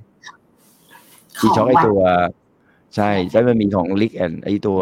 ดิกกี้แอนดิกกี้อะไรอันอะไรอะที่มันเป็น Dickie อะสีขาวกับสีดำลิกแอนดินนะครับอืมอันนี้ก็ลิมิเต็ดหายากเหมือนกันนะครับแล้วก็มีเลยมาก็เนี่ยเป็น G Shock ของวันพี e ลิมิเต็ดแล้วก็เลยมาก็เป็นวันพี e เอ้ยกันดั้มลิมิเต็ดสังเกตว่าพี่จะชอบสะสมลิมิเต็ดที่เป็นลิมิเต็ดจริง ๆ นะ เพราะว่าราคามันขึ้นเดือนหายอยู่ราคามันขึ้น แล้วก็หนังสือพ่อคุณเป็นหนังสือพ่อคุณเป็นก็ดีนะครับพ่อคุณเป็นอ่ามองแต่ข้างบนมองข้างล่างบ้างเว้ยวิวข้างบนมันสวยหนังสือนี่ให้สร้างความรู้นะครับ สร้างความรู้เพื่อให้ไปก่อสิ่งข้างบนโอเคไหมถ้าไม่มีข้างล่างมันก็ไม่มีข้างบน โอเคป่ะโอเคค่ะเป็นขอบกำลังคุณใจมากทุกคนสามารถสร้างข้างล่างเพื่อให้มีข้างบนนะจ้าทุกโอเคค่ะหนูขอบพูคุดณอย่างมากนั้นครับ ขอบคุณมากๆเลยนะคะสวัสดีขอบจ้าคุณทุกคนด้วยนะคะสำหรับการคุยกันในวันนี้เดี๋ยวไว้เจอกันใหม่ปีหน้า วันนี้ลาไปก่อน สวัสดีค่ะสวัสดีค่ะ บริการที่ปรึกษาการลงทุนส่วนตัวจากฟิโนมีนาจะช่วยให้คุณสามารถจัดการการลงทุนจากคำแนะนำของมืออาชีพด้านการลงทุน ที่คอยดูแลและปรับพอร์ตการลงทุนของคุณให้เป็นไปตามเป้าหมาย สนใจรับบริการที่ปรึกษาการลงทุนส่วนตัว สมัครได้ที่ f i n o m e f i n o m i n a e x c l u s i v e หรือ line at p h e n o m e n a p o r t คำเตือน ผู้ลงทุนควรทำความเข้าใจลักษณะสินค้า เงื่อนไขผลตอบแทน และความเสี่ยงก่อนตัดสินใจลงทุน